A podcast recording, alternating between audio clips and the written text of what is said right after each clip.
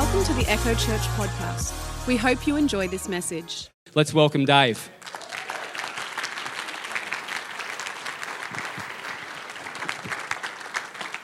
Oh my goodness me, that's a good wrap up, isn't it?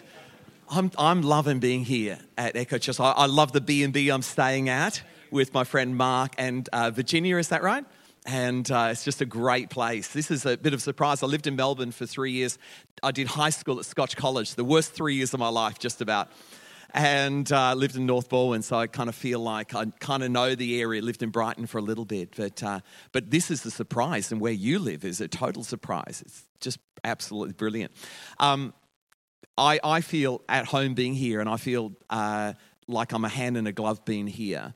Um, and knowing uh, Justin and Lee is just an absolute treat, you know. Uh, they've been through stuff, but they've come through stuff. And uh, they, you know, the Bible says we go through the valley of the shadow of death, and we don't stay in it. And uh, and I just I just appreciate you a lot. I feel like I can relate to Justin. We've both got ADHA, A for asset, attention deficit hyperactivity asset, A for asset, and uh, and um, and Lee. What an absolute treasure Lee is. Gosh, just this there's something, um, I would say there's something apostolic about Lee. There's something, uh, the, the ability to endure storms, the ability to not be swayed by storms, the ability uh, to be consistent through the storm, the ability to continue to lift a church up through the storm. I just, I think that if, if, if we were to rewrite Romans chapter 16, because Paul celebrated a number of women in chapter 16 of Romans, I think your name would be there. I just think that there's something very special and very apostolic about you. I think you're, you're an incredible couple. I, am going to I'm gonna rant and rave just for a few minutes, right? So I don't just come in. I'm not, a, I, I'm not a preacher, I'm a lifter. And I lift people from the lowlands of doubt to the highlands of faith, right? So I do preach, but I'm not a preacher. Get it?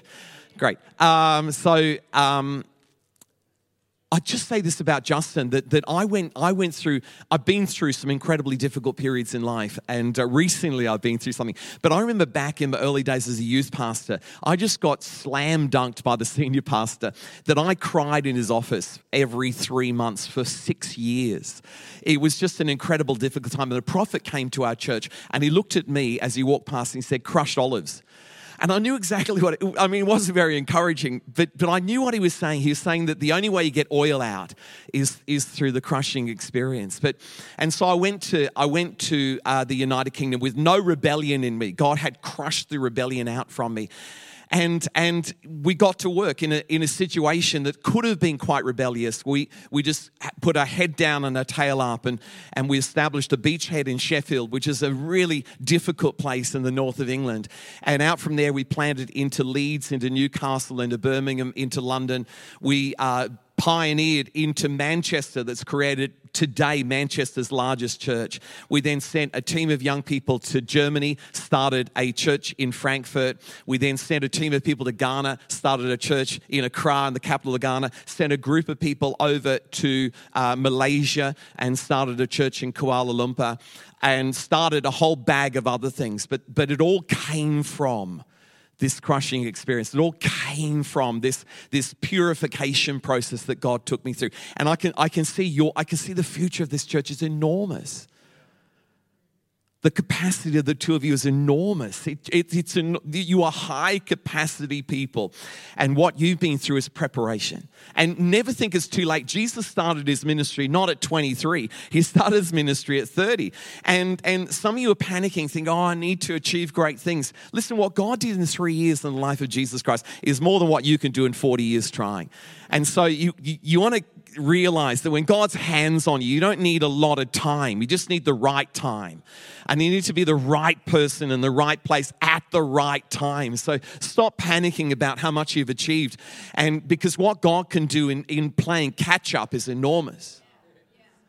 That, that God can restore the years the locusts have eaten, and He can do it very, very quickly. And I got a feeling, you know, I got a feeling I can kind of see a rubber band, you know, I can see a slingshot where God's pulled you backwards, and you sort of think, well, it's a couple of steps backwards. May I suggest you're not? May I suggest you're actually getting ready to be slung forwards and to hit the mark, hit the purposes for which God's called you to.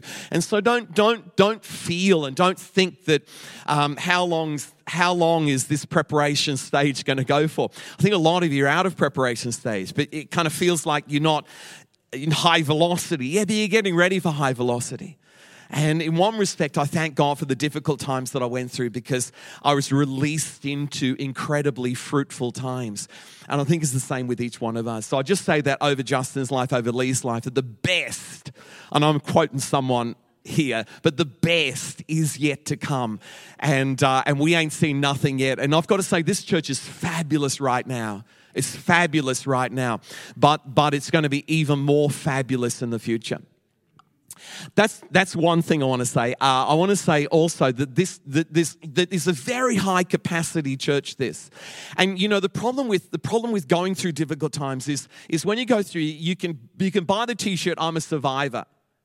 But it's the wrong t shirt to buy because you're not born to survive. You're born to conquer. You're born to thrive. And I think sometimes eh, this is the thing about friendships the friendships that took us from the middle of the lake drowning to the side of the lake surviving are not the same friendships that take you from the edge of the lake to the top of the mountain. That God's got to change friendships.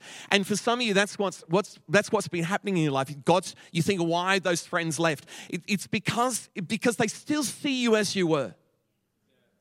Why do kids have to leave home at a certain age? Because you still see them as 12. And it's not sinful, it's just the way human nature is. And so you've got to leave home. And, and sometimes people have to leave you so that people that, that, that don't know your history can come along and, and they can see you in full potential as you will be, not as you were. And sometimes we think we, we sometimes we love you know, we love the, the, the, we love being a survivor because you get a little bit of self-pity from it, right?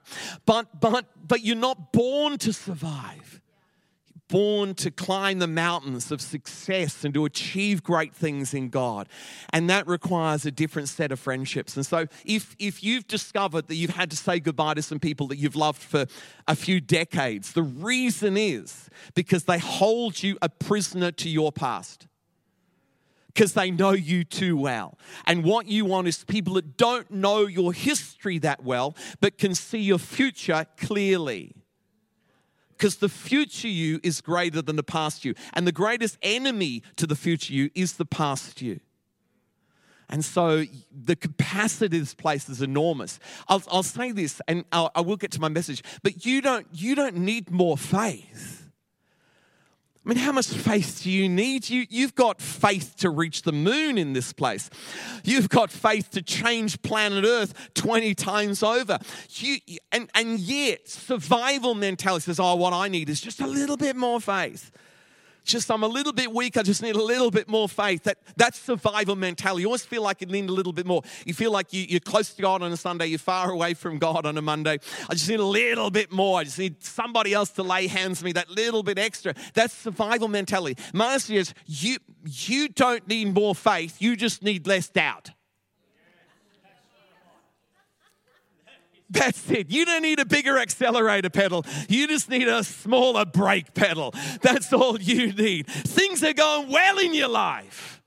It's just that you need to stop oscillating between what God says and what fear says. Just stop the oscillation. That's it. And just put your foot on the accelerator and we're going to go for God. Now, now that's a great launch pad for what I'm about to say. But before I do, I'm going to say this about Tash. Tash, that was incredible this morning. I've got to stop here and say when you when you crashed down on the piano halfway through and just started to play, I I have rarely heard anointed piano playing like that. Like I've got to say rarely. And I I have to say also that, that, this, that, that this church has a seamlessness to it that's most unusual. Yeah, and, and I'll get super spiritual saying that the garment that Jesus wore was a seamless garment. So I don't know exactly what it means, but, but somehow it wasn't a, a knitting together of two kinds of fabric. There's a singularity in this church, there's a singleness of fabric in this church. And that worship was, was, was fluid to the point, to the point of, of of being pure and being seamless. But let me say this, and this is way off the mark here, right? And that that I could see you doing piano albums and helping people get to sleep with them. I just think we were talking about last night sleep and sleeplessness. It's it's a massive issue. You know, everybody struggles to get to sleep. And sometimes the best thing to do. I remember my son did, did something on piano when he was 16 years of age. And Vicky, Vicky Simpson, who's a, who's a major prophet across Australia, she, she was so harassed within her mind, right? And uh, so attacked that she used to put it on for maybe three or four years every night. She put on his piano album that he did when he was 16 years of age. But I want to say that's the same anointing you've got. It's most unusual. I mean, every church has a piano player, has a keyboardist, right?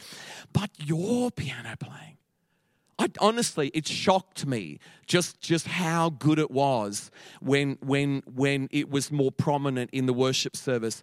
And it says something about your spirit. It says that you're a good, a great combination of beauty and guts and I think it's very it's it's it's fabulous that you know you you you want a you want a church with a great combination of the feminine, which which which is in touch with the beauty of God, but also the masculine that that says, hey, this is the way to go. When those two combine, which they combine in you, you've got an incredible combination. And I would say that that there's stuff for you to do. If you say, God, what do you want me to do? There's stuff for you to do. But I would suggest doing an album with piano on it to help people get to sleep. and I'll say this about, is it Moy? Moy? I'm first I'm going to say you're gorgeous. Oh gosh. You are, you are a beautiful person. A beautiful person. The, the word I have here, which is the word that we've all heard, is for God knows the plans. I'll tell you why that's a great word. God knows the plans. They're for good, not for evil, to give you in the future and hope, because we don't need to know the plans. Why don't we need to know the plans? Because God knows the plans. Stick your nose out of it. you know, you can you can lose your joy by by trying to find out what the plans of God are. I've got a feeling that what God wants to do is restore your joy. And I, I don't know about your childhood. Sometimes we've, we've had a lost childhood. Uh, sometimes we've had a great one. But, but God wants to renew our youth and bring back the joy of our youth, either lost joy or double joy. And I've got a feeling that, that you're going to get younger and younger and younger. And you think, I'm just really immature. May I suggest it's not immaturity, it's joy. And you think, well, I'm a bit shallow. Why am I laughing? It's because God laughed at the nations and laughed at his enemies in Psalm number two. That's why. Well, how come I'm laughing all the time? Because the joy of the Lord is our strength. And post COVID, what, what we need is more, more moys. That's what, that's what that's what we need. More noise from Moys. More noise from Moys. More noise from Moys. That's what we need. Oh gosh. Um, I just, I'm just trying to think. Oh, let me also say uh, that is it on sound? What's your brother's name? Mitch. Where's Mitch? Oh, Mitch, coming out here. Oh my gosh, I'm slowing the service down a little bit. I know I'm going to go a little bit longer than, than you might usually expect. Come on out here, come on out here.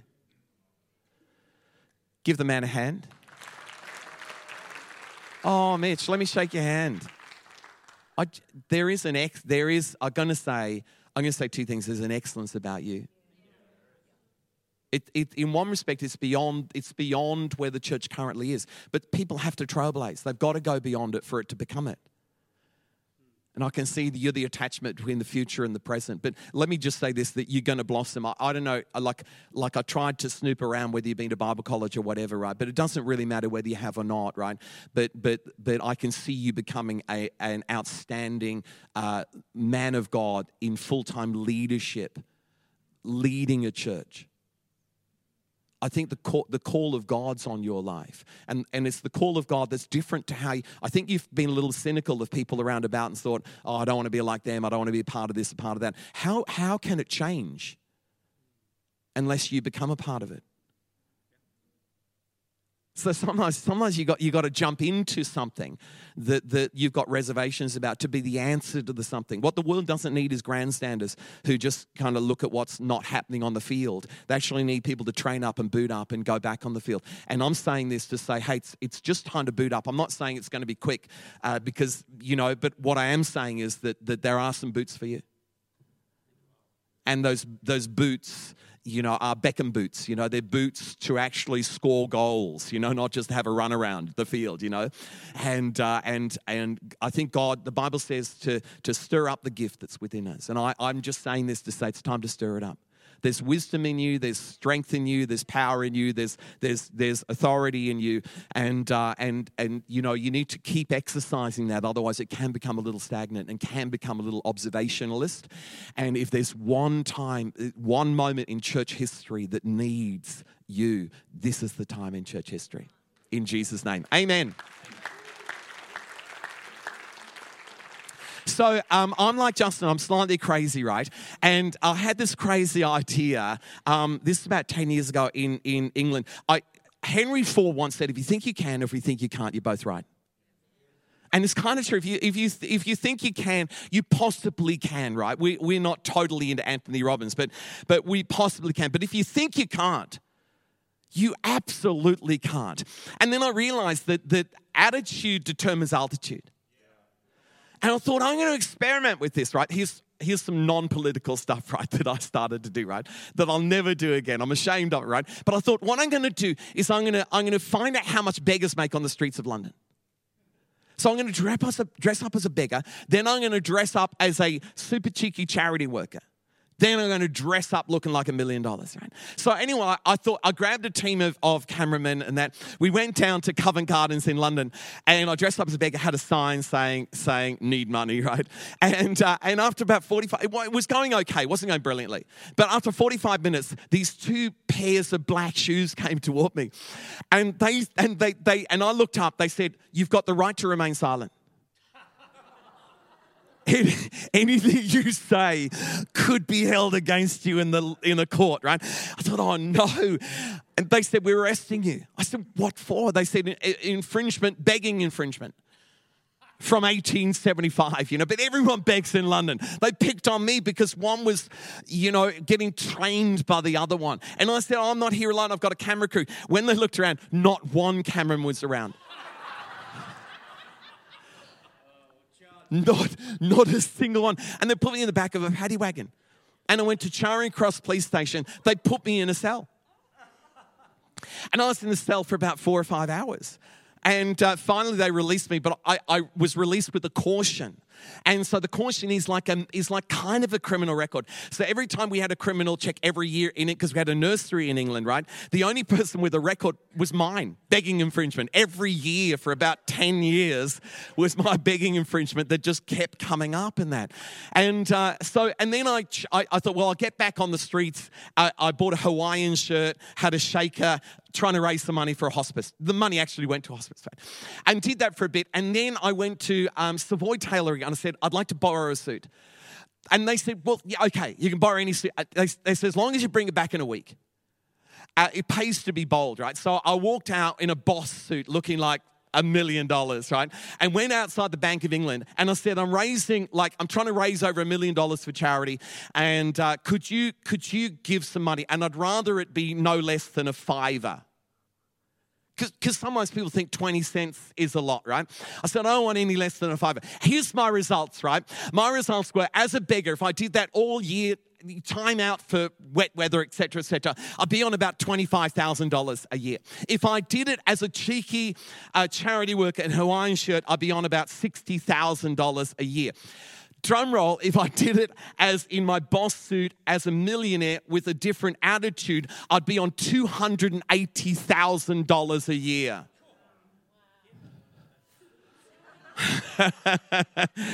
the difference that attitude makes. Oh my goodness me.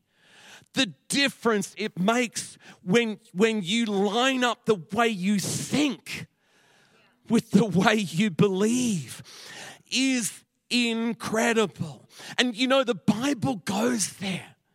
Because the Bible says in Romans chapter 12, verse number 2, it says, Be transformed by the renewing of your mind so that you can test and approve what God's good, pleasing, and perfect will is. It seems to me that the Bible's saying it's not just what you believe that counts, it's what you think about what you believe that counts. It, because if you look at the Roman road of faith, in Romans chapter 1, verse 17, it says, The just will live by faith.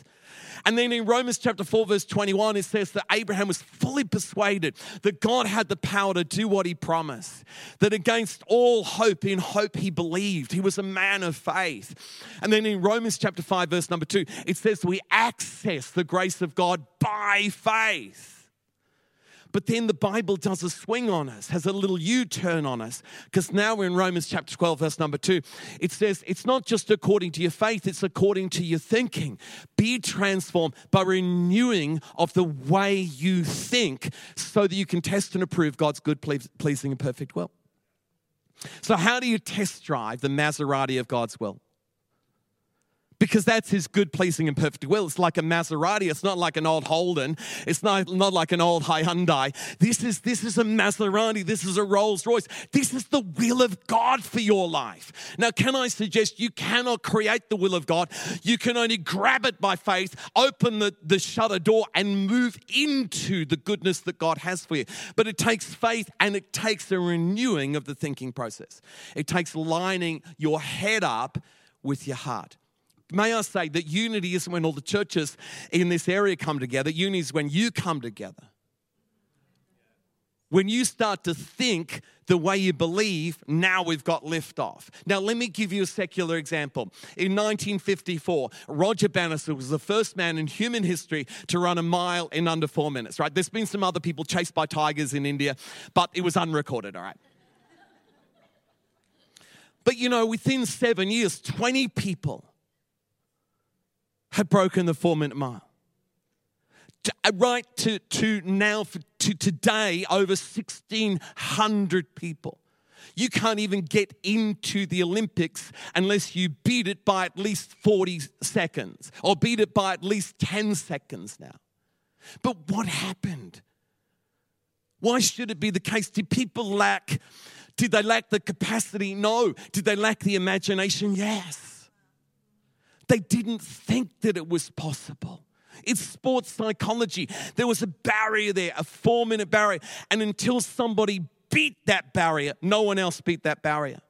And may I suggest that's why uh, you're in the situation you're in, you're in the preparation you're in, because your breakthrough is never just for your breakthrough. It's for a breakthrough generationally, it's for a breakthrough culture wise, it's for a breakthrough for Melbourne, it's for a breakthrough for Victoria, it's for a breakthrough for Australia. That's what this church is all about. Your breakthrough becomes a, a snowball, it becomes a ripple in a pond to bring breakthrough to so many other people's lives. That's why life's a little bit more difficult than it ought to be, because it's not just just about you.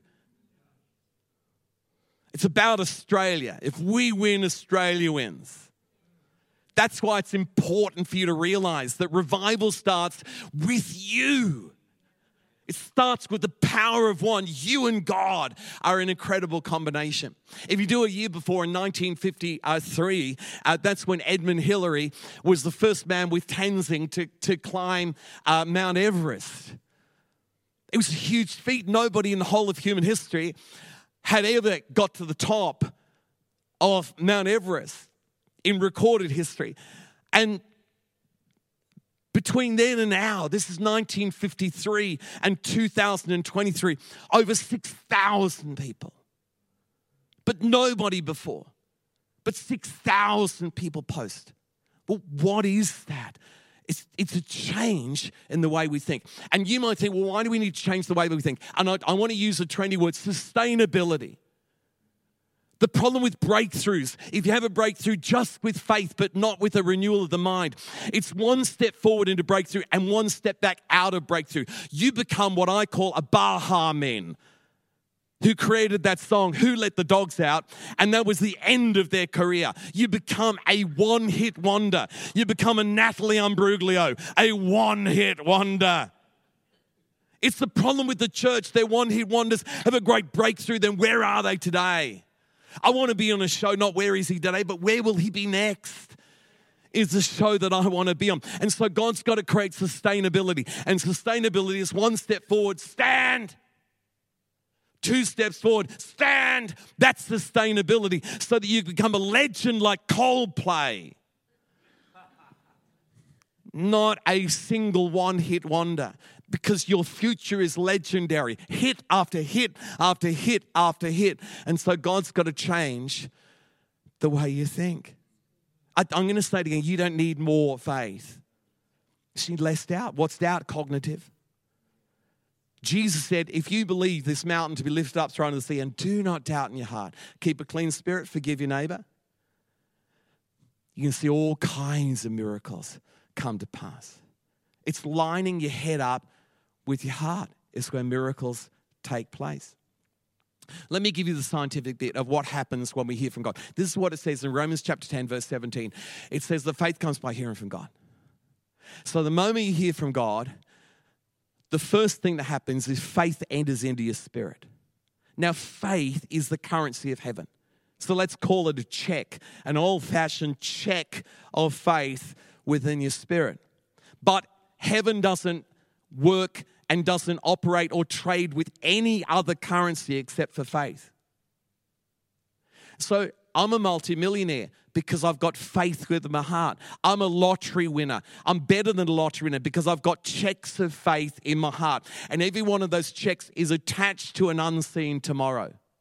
If you see your tomorrow, you don't need faith. Faith is only here for unseen. So faith's got nothing to do with the house you own. It's got nothing to do with the state of your marriage. It's got nothing to do uh, with how you look. It's got nothing to do with your health. Nothing to do with. It's got nothing. It's got everything to do with tomorrow. It's got nothing to do with today. So you can be in abject poverty but have a check. But still be in abject poverty, but the check is attached to tomorrow's world. That's how powerful it is. Heaven exchanges checks for treasure. That's how powerful it is. That's why in this room we are multi-millionaires of the kingdom of heaven. We've got the treasury of heaven at our fingertips because we've got the check of faith within our heart. That's the first thing that happens. I'll just add this, right? That outside of the door of your heart is, uh, I'd say, a brown Hyundai of prayer. Prayer's never a rolls. Prayer, whenever you pray, have you ever, I, I taped myself, recorded myself praying once, and I thought that's just useless. But but God does hear the intent. Prayer is never meant to be eloquent. It's never meant to be professional. Prayer is always meant to be a stringing together of words that, that, that don't quite make sense, but then God interprets it. And He makes sense on our behalf. And we take the check of faith into the Hyundai of prayer. We drive it to the bank of grace. And when we do drive to the bank of grace, the teller doesn't say, How much did you pray? How far was the distance? How far did you come? The teller says, Thank you so much for the check. I'll now exchange it for the treasuries of heaven. So never nullify yourself for thinking, I don't pray enough. Even when I used to pray incredible amounts, I never thought that was enough. Whenever you pray and whenever you read the word a little bit, the devil always says you ought to read the word more. Whenever you read the word more, the devil says you're not praying enough. You cannot win with Satan. His voice of accusation is on you all the time time. You just need to be confident. This has nothing to do with length of prayer. It's got to do with the hyundai of prayer. It's got to do with the bank of grace. It's got to do not with the size of the check. It's got to do with the quality of the check and what's written on the check to trade at the bank of grace. Am I going too fast for you? I don't care. You can get the tape, you can listen to the recording afterwards. Um, the second thing that happens that I want to concentrate on, right? It creates a check of faith in the heart and it creates a pathway in the mind. Because how do you know you're saved? Well, because we, we know that we know. If you just know it here, you'll never know it here. And so, what God does when He speaks to you is that He imparts something into your spirit, then it's interpreted within your mind, in that you, you, you now know something you never knew before. And when God speaks to you, you get a check of faith, you get a pathway in the mind. What God does is He sees two parts of the mind together as the crow flies, not as a river meanders. In other words, you knew that God loves you, but now you've had a revelation God loves you. It says the crow flies. You knew that God provided, but now you have a revelation God's provided. It's as the crow flies. That's how you know you've had a revelation from God.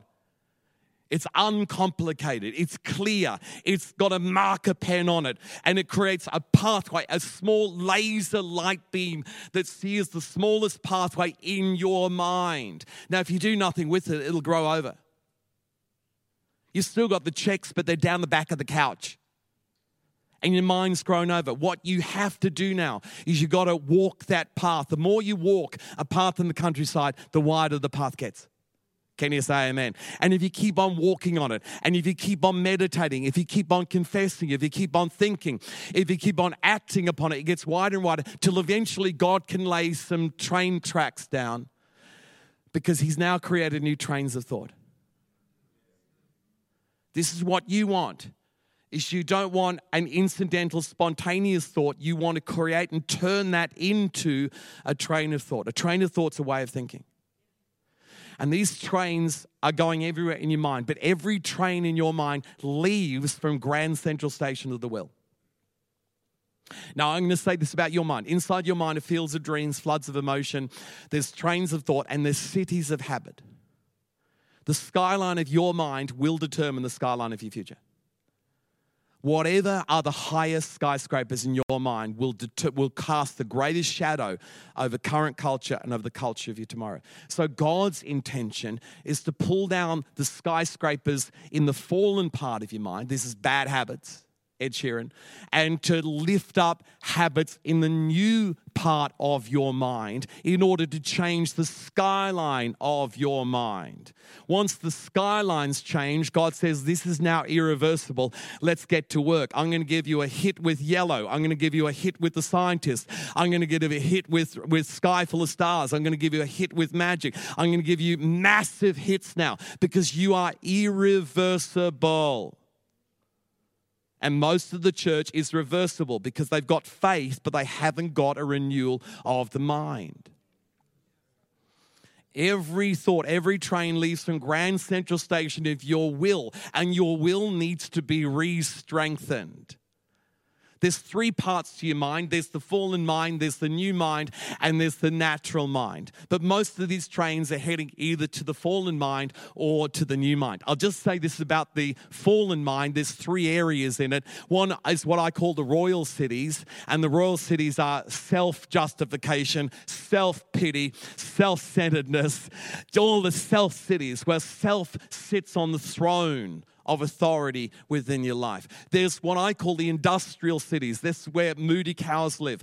This is the industrial cities of, of envy and jealousy, uh, industrial cities of perpetual sadness, industrial cities of perpetual anger and hatred. They're the attitudinal cities. Then the last lot of cities are your classic I call them historic cities. This is greed, this is lust, uh, this is stealing, this is lying, this is deception in those cities. And each one of those cities have some skyscrapers in them. And God's intention is to bring the skyscrapers down and to replace them with skyscrapers in the new part of your mind. Are you following me? And so what God does is He redirects the traffic. And I'll give you an example, right? Just say that there's a, a barbecue going on next Saturday. Uh, all your friends there, but you're not invited. So when you get to the Grand Central, and, and every thought comes with a perceptive thought, you, you've stopped being invited now. This could be the end of your invitation it just perception comes along thinking something odd is happening here. And so both those thoughts end up at Grand Central Station of the will the station master on what I call the, the, the Western platform is Satan. He says, No one has ever liked you. He says, This is repeated activity. You've never held friendships for more than a certain period of time. Because once they find out who you really are, no one wants to hang out with you. There's a train leaving that's leaving to rejection town it's a small aircraft travel through to Depressionville, and it's got a little moat traveling to the skyscrapers of self pity. Toot, toot, all aboard. It's your choice what you do because at exactly the same time on the Eastern platform is the Holy Spirit. And on the Eastern platform, up rocks a train, and this is according to your revelation, but a train, the Hebrews 10 9 train, that says, that says God takes away the first to establish the second. So he removes what was a friendship group, he removes it because he wants to replace it with a better friendship group for the current season that you're in. If you miss that train, the Psalm 23 train comes along. The Lord is my shepherd, I shall not want. If you miss that, the Philippians 1, 6, 1 verse 6 train comes along that says that God is faithful to finish what he started within your life. But you're standing at Grand Central Station on the bridge over the platforms. The station master, Satan, is saying, Hey, we're ready now to head to Rejectionville. And the Holy Spirit's saying, We're ready now to head to the Lord is my shepherd. And it just comes down to your decision to make a decision to hop on the right train. And what God wants to do is increase your decision making process within this church. He wants you to be more clear in your decisiveness because you don't need more faith, you just need more decisiveness to choose to catch the right trains. Now let me give let me just give a couple little things here, right? Uh, one is if you're on the wrong train, which I find myself on the wrong train often, right? There's always a New York yellow taxi cab of kindness always trailing every train. It's the Holy Spirit. So I'll say this about your children no one's far away from God, it's a lie from Satan. Putin's not far away from God, he's, he's one breath away from God. I was in the hell of despair before I got saved. Every ISIS commander is one breath away, one prayer away, because the Holy Spirit follows them wherever they go, even into the desecration and destruction that they're involved in. The Holy Spirit still follows them because His kindness leads us to repentance. There's a yellow taxi cab of kindness beside every train. All you need to do, press the red button, stop the train, get off, hop in the taxi cab. It takes approximately four seconds to repent. And the moment you're in the taxi cab of his kindness, his kindness takes you back to Grand Central Station. And then God forgets the past. He's got no memory of the past. He's got amnesia when it comes to the past because he forgets all of our sins. He keeps no record of wrongs. It's like you've been born again for the first time. It's like life started for the first time. That's how God feels about you. When you pray prayers, I'll just say this about prayer ministry that when you pray prayers, that prayers don't stop the trains, but prayers do bomb the tracks.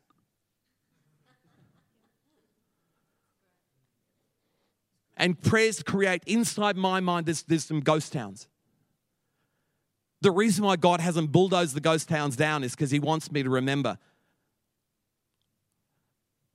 where I've come from and where God's taken me to, because that leads to gratitude and appreciation. But there's some cities that have no one living them. Every time a train arrives, it brings building material to that city. It increases the cement, it increases the aggregate, it increases the momentum, the population of that city. The less a train travels to that city, the more derelict that city becomes. So, our aim is more trains to the cities that God wants to create in the new part of our mind.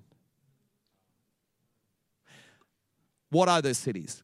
It's a city of peace, it's a city of goodness, it's a city of faithfulness, it's a city of gentleness, it's the city of patience, it's the city of self control, it's the city of love. It's the nine fruits of the Spirit. Don't start as manifest fruits, they start as cities in the mind because they represent a new habit has taken over. Are you still with me? So here's, here's my practical bit, right? How do you strengthen the mind? We used to run a ministry for women coming out from uh, what we used to call sex trafficking. Now we call it human slavery. And someone said, Why don't you just get all the girls in the room and just lay hands on them and just see them all completely delivered? And my answer is because then it's reversible. And Jesus gave an analogy deliver someone of demons, the demons come back a lot worse than they were before the person was delivered. What we need to do is, is if their mind is like a house and the house is full of squatters, and as, as we renew the carpet of condemnation, a couple of squatters leave. As we reopen the windows of vision, a few more squatters leave. As, as we, we take away the dry rot of victimhood, more squatters leave. As we rebuild the front door of self control, the last squatter leaves. Now we've got deliverance and a renewing of the thinking process to make it irreversible. Can you see what I'm saying here? Okay, here's three keys, right?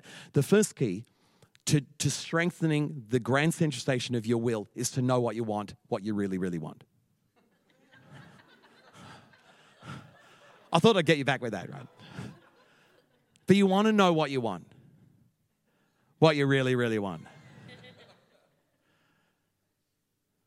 Because sometimes we, we go for what we want but don't really want it.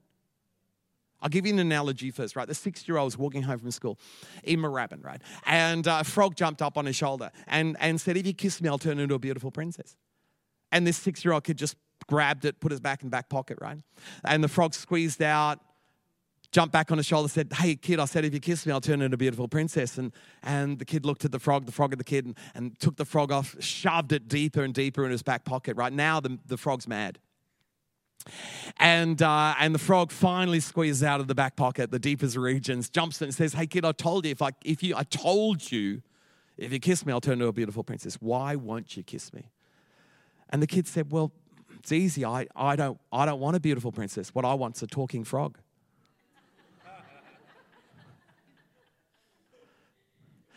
You want to know what you want, what you really, really want.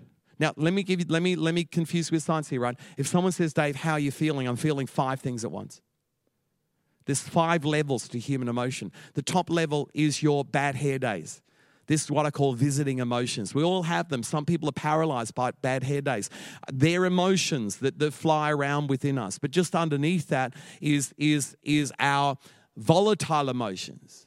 So, how are we feeling? I'm feeling angry. How are you feeling? I'm feeling incredibly sad. How are you feeling? I'm feeling incredibly depressed. The, these are my volatile emotions that can control people. But it's not really everything I feel because every one of those emotions comes from the third level down, which is my vulnerable emotions. 90% of anger comes from disappointment.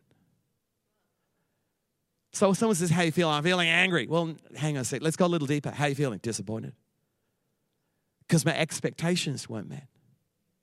But then, but then why we are overwhelmed by disappointment? Because the fourth level down is visionary emotions. It doesn't see short distance, it sees long distance. That's why great achievers like great Olympi- Olympians, they, they're going for gold in four years' time. They can starve today. They can go through pain today. They can overcome a lot of obstacles because of visionary emotions. That's what faith has. It's got eyes to see. It sees what will be, not what is. If you keep your eyes on what will be through the brick wall of impossibility, it's going to change the way you feel. So it'll lessen your disappointment because you'll still be gripped by divine anticipation. Something good's going to happen over the horizon. But the deepest emotion in each one of us is our victorious emotions. The kingdom of God is not food and drink. The kingdom of God is joy, peace coming up. Joy, peace, and righteousness. And two of those are entirely emotional. So when someone says, How are you feeling? Well, which level do you want? And when I say, What do you want? What do you really, really want? You, you want to dig down. You don't just want your back scratched because you've got some visiting emotions. You don't just want your anger fulfilled through, through the spirit of justice. You don't just want your disappointments replaced. You, you want to go deeper and deeper and deeper and deeper. That's how you change and strengthen the Grand Central Station, if you will. You do it through saying, Do I really want the superficial or do I want the real? That's how you change it change it by a different set of values. Secondly, the second thing to do is to change the environment in which you live. If you've got a problem with Krispy Kremes, which we all have, right? You don't set up in a bed sit above a Krispy Kreme shop. Because at night time, we know that some they didn't sell. And when we get the munchies at one o'clock in the morning, we'll be going down the stairs, snooping around even the bins because they're still fresh in the bins, to find the Krispy Kremes. Jesus was a specialist at environmental control. When he healed Jairus' daughter, he said, Shut the door, I'm only leaving three out of the 12 disciples. The problem with us, we're trying to please everybody. And in pleasing everybody, we see little of the miraculous because we're not controlling the environment, controlling the culture in which we live. You, you've got to have to shut the door to doubters, shut the door to mockers, shut the door to cynics, shut the door to people unless they've got faith or they're sympathetic to faith. You want to shut the door so the miracle can take place. You want to stop being a thermometer and start being a thermostat. You, you ought to dictate the conditions of the room you're in. You want to stick on worship. You want to you want to you want to listen to the right things. You want to be with the right people as the core value of your life. You want to determine the culture in which you live. I'm speaking well here this morning. Some of you, there's one or two people you need to cut contact with. Cut it nicely, though. Don't just ghost them. Cut it nicely. Just let it drift off, right? But let it drift off. Don't hang on because you don't want to displease them.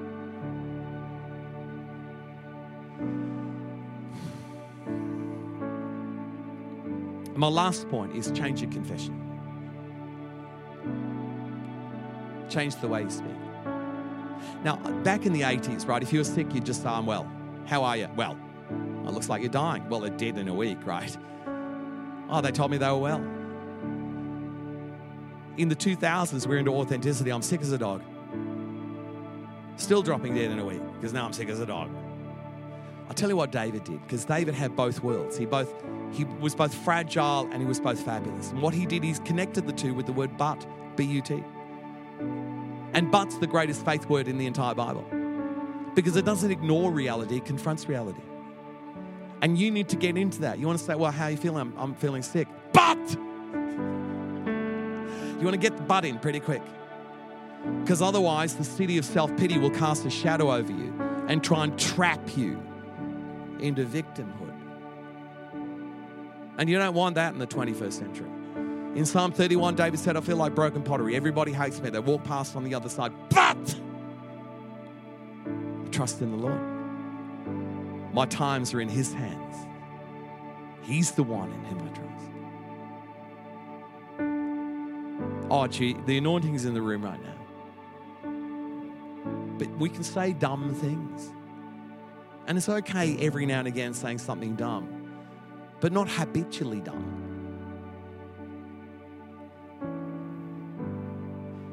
You want to declare the promises of God. Now, it's not a magic show, it's a renewing of the mind show. It's helping trains carry building material to the new part of your mind in order to grow skyscrapers in that mind, in order to change the silhouette of your mind. Because the silhouette will determine your future. We're not inventing the future, we're releasing the future upon us. I'll finish just with a little story, very short story, right, from John Forbes Nash. You know the film A Beautiful Mind? Wow, it's old now, isn't it? Like, a lot of us are old. You know it.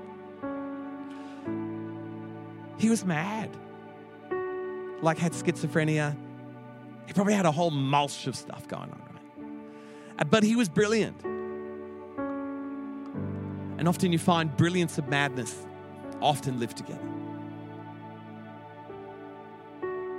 Find creativity and, and non binary often live together. There's an underside to the upside in, in everything. If you're a type A personality, generally anger tends to follow. You need to manage, manage the anger. There's a lot of life we need to manage. And and and and you know, he was seeing hearing voices left, right, and center. But finally, after years, had a best friend, but finally, after years, he won the Nobel Peace Prize for, I don't know, physics. And his friend came up to him and said, and this is in the film, said, How does it feel to be released of the demons, to, to not have not have the voices, right? And then, then all the voices, all the all the shadows in the corners of his of the film on his mind come out of the corners. He said, oh, he said, oh no, no, no, no. He said, the voices are still there.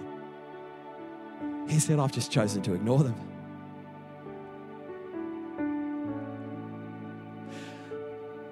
I just sometimes we're waiting to be absolutely free of depression. But you know, sometimes God's waiting, just manage it. As long as it's not a flood, as long as it's a river but not a flood, we, we're in business here.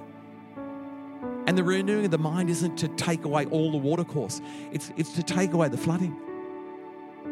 It's to build some riverbanks of control. You, you might have a certain level of sadness that follows you all the days of your life. But as long as it's a river, a controllable river, not an uncontrollable destructive flood, we're in business. I just think I'm still mental. I'm still slightly screwed up. But a lot of it today is in a river. Controlled. It's the same as being delivered because I'm delivered from the power of it. But I'm not totally delivered from it. It reminds me of my fragility. It stops me getting an ego. It stops me from being unappreciative. It's my humanity. I think some of you need to realize stop just praying for complete and utter deliverance and start praying for renewing of the thinking process. In the second service, after we have a break, I'm going to be talking about a slightly different thing how to have a slightly better marriage. I don't think you need a I don't think you need a whoppingly good one. I think those that do are faking it. I think what you need is slightly better. I think what curses the church is perfectionism. I think it's satanic. Think if you if you got a book by by Pastor Ken and Barbie, she's got the fake boobs, fake teeth, everything lifted. Well, by the time they've written the book and you're reading it, they're no longer together in Florida. They've split up because there's no such thing as perfectionism. What you need is a slightly better marriage. I'm going to give you some keys on that. That's the second session. Before I pray for you, I, I, I brought a whole truckload of, of books, resources, like more than the size of this church should have. But I've got a feeling that, that because you're hearing a fresh voice today, that you're not hearing a voice of victimhood. You're not hearing a voice of struggle. You're hearing a voice of victory here. And I've got a feeling if you could just saturate, marinate a little bit, determine the culture. And books are resources, and books are a part of the speaker. And sometimes, if you just need more magnesium, take some more magnesium. If you need some more iron, take some more iron. But I think sometimes that's the benefit of guest speakers that they carry something that's outside of the normal diet, but it can make you well. So I've got I've got my book called The Hit Factory, which the catchphrase is the next you is the next big thing. Here's my think book called Think Twice, 500 trains of thought for new generation thinking. His Jen's book, Prophesy, it's 84 fire starters to a fresh devotional life. And she's got an incredible devotional life. I'll talk about that in the next service. This is her book, She Is, which is a coffee table book. And both She Is and Prophesy are in their own gift pack down the back there. They're sold together. I'll say this about selling that you don't need to pay now for a couple of days because I just have a grab and go system where you just grab them and you just shoot off without paying. But there is details there to transfer money over the next couple of days. It just makes it easier for you. It makes it less complicated for the church. In my pack, my complete works pack is if you think you can. This is 24, I think, of the world's most famous expressions, each one turned on its head. They say you can't have your cake and eat it too, bake two cakes. It's pretty basic. Here's my book, Jesus Saved Me from Your Followers. Here's my book, uh, Sacred Cows Make Great Barbecues. Here's my book, Man Boobs and Other Human Rights. That's available in the complete set. And what I've talked about today is, is the I call it the mind map. If you think you can, it's an A1 map of the Christian's mind. It's a book that's available separately and in the complete pack. And uh, if I just get this out before I pray for you, this is this is the map I drew. I just, I just, I, I, this has rescued my life. And it's all to do with strengthening Grand Central Station, if you will. That's available afterwards as well. I'm going to pray for you.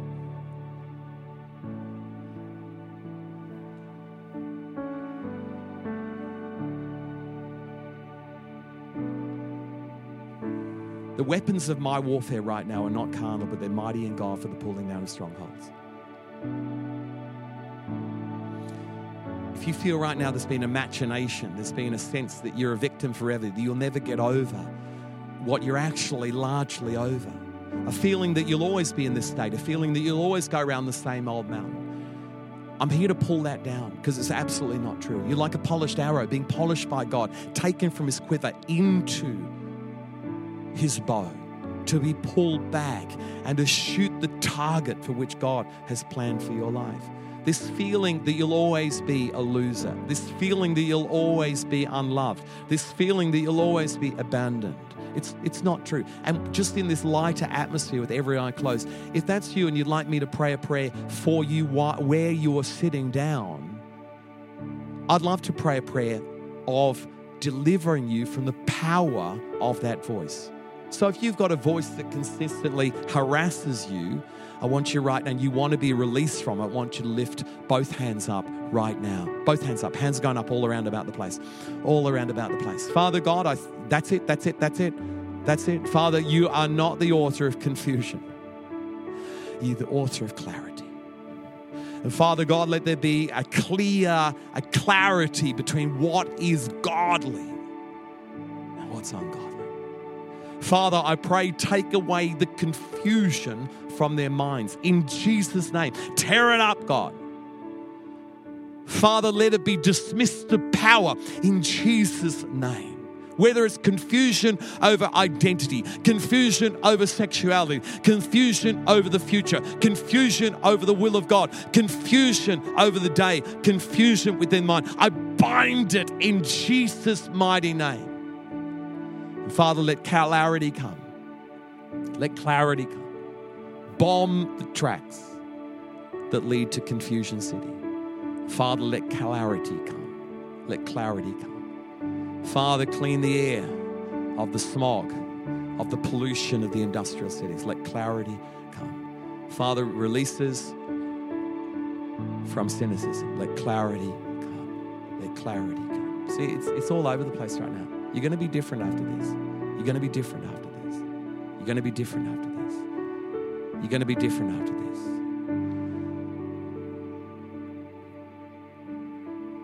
Power of God's all over the place.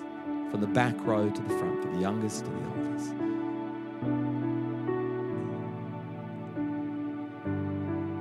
That's it. That's it. You don't need more faith, just less doubt. Less doubt. Less doubt. Father, thank you this morning for the power of God upon this biblical teaching. And Father, there's people in this room who need to reconnect to God. He's, his yellow taxi cab is right beside you, but you just need to press the red button. And some of you never officially pressed it, or you did, but you got back on that train. That train is leading you to Paganville, it's leading you to Secularville, it's leading you to hell. And God wants to rescue you, and He's right beside you right now to rescue you. You're going to press that button. I want you to pray this after me. This is for backsliders and for anyone who's come with a friend this morning. I want you to pray this, and everybody else can pray this. Dear Lord Jesus, I thank you. You're closer than I thought, and you love me more than I know. I choose to press the red button to hop off this train to nowhere and to hop in the yellow cab of kindness. Take me into your will, into your purposes, into salvation, and into eternal life. Forgive me of all sin. Throw them into the sea of forgetfulness from this moment on, in Jesus' name. Every eye closed, every eye closed. I, I, I, it's some often I say there's one more thing that I think is good to do. It's draw a line in the sand between history and future. But we have no sand. So what I'm going to get you to do when I count to three is if you sincerely pray that prayer, I'm going to get you to lift up your right hand, leave it up till all the hands are up, so I can pray a final prayer. But if that's you, just, it was a short prayer, but you meant it. You might have lost concentration in the middle of it, but you meant it. This is, this is your new day. This is your new time. And if you did pray that prayer with no one looking around, maybe a couple of counselors, I don't know how the church works, but with everybody with their eyes closed, if you did pray that prayer sincerely and you're coming back to God or for the first time making a move toward God, when I count three, I want you to lift up your right hand, leave it up till all the hands are up. Three, two, one, lift, lift. High, higher, higher, higher, higher, higher, higher. Lift it up, lift it up, lift it up, lift it up, lift it up, lift it up, lift it up, lift it up, lift it up. In my left hand section, there's one hand that's gone up, there's two hands. It's just beautiful that. It's a new day for your lives. There's three hands that have gone up, my left hand section. I just absolutely adore that. The power of God's all over you. It's going to be new. In my middle section, a fourth hand has gone up. In my middle section, it's a new day. It's a new day. It's a, don't let the force yesterday take a hold of this brand new day in Jesus' name. Father, we thank you for four hands that have gone up. For anyone else that's coming out of the cave of confusion, Father, bless them mightily in Jesus' mighty name. And everybody said, Amen. God bless you. I'll see you in the next session for how to have a slightly better marriage.